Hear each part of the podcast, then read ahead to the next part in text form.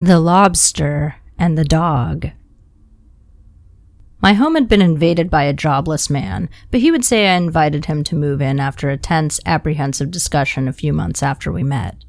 To say he was my partner implied there was something equal in this whirlwind relationship, relationship being a term I still felt unease about nearly a year later.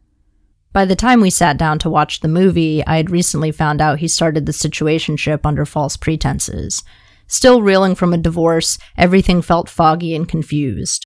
I couldn't trust my gut or my mind, which of course was used to his advantage. A mutual friend had just visited and gave even more disturbing news of his not so distant past behavior. We commiserated over the men who'd tried to break us, but she had escaped to live a life I had dreamed of, traveling around the world untethered. She was the one who suggested we watch The Lobster, so we curled up together over a bottle of wine. To say I loved it was an understatement. It's still one of my favorite movies. I had to watch it again with him when he got back from his new alleged job. He said he liked strong women, which meant he had a list of crazy exes despite there being one common denominator. He was always somehow the victim of these crazy slash strong women slash girls, and probably thinks he was in our brief relationship too. I mean, I made him watch part of The Lobster.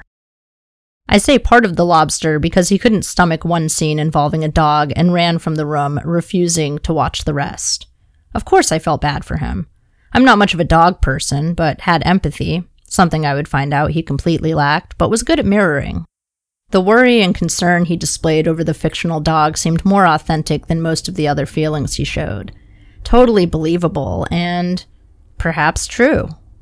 We can't account for our disparate feelings, even if there's a ranking even if we don't know they're ranked. He was a dog person, meaning he liked dogs and needed a lot of attention. Nothing wrong with wanting attention, but the bad kind should make you want to avoid it, not orchestrate it over and over and over again. Not long after my friend who introduced me to the lobster left, another friend visited. It's hard when you're hurt to not hurt others while healing, but some people aren't always doing the hurting because they're healing. This friend had worse news. The cheating I already knew about was bad enough. He wasn't out of the doghouse yet as it was, but the next revelation sealed the deal. There are a lot of people who will say you're broken if you don't react the way they think you should. Maybe I was cold because I could watch The Lobster all the way through, even that awful scene with the dog. Maybe he was cold because he could watch people he claimed to love be driven to despair only to keep doing the same things to new people. We broke up three days after my birthday, 24 days before I would realize one could be a loner until the day they died. There's no time limit. He cried some about it all, said he had an addiction. Maybe it was a compulsion, or maybe he was just an asshole. Plenty of people get hurt but don't go hurting others.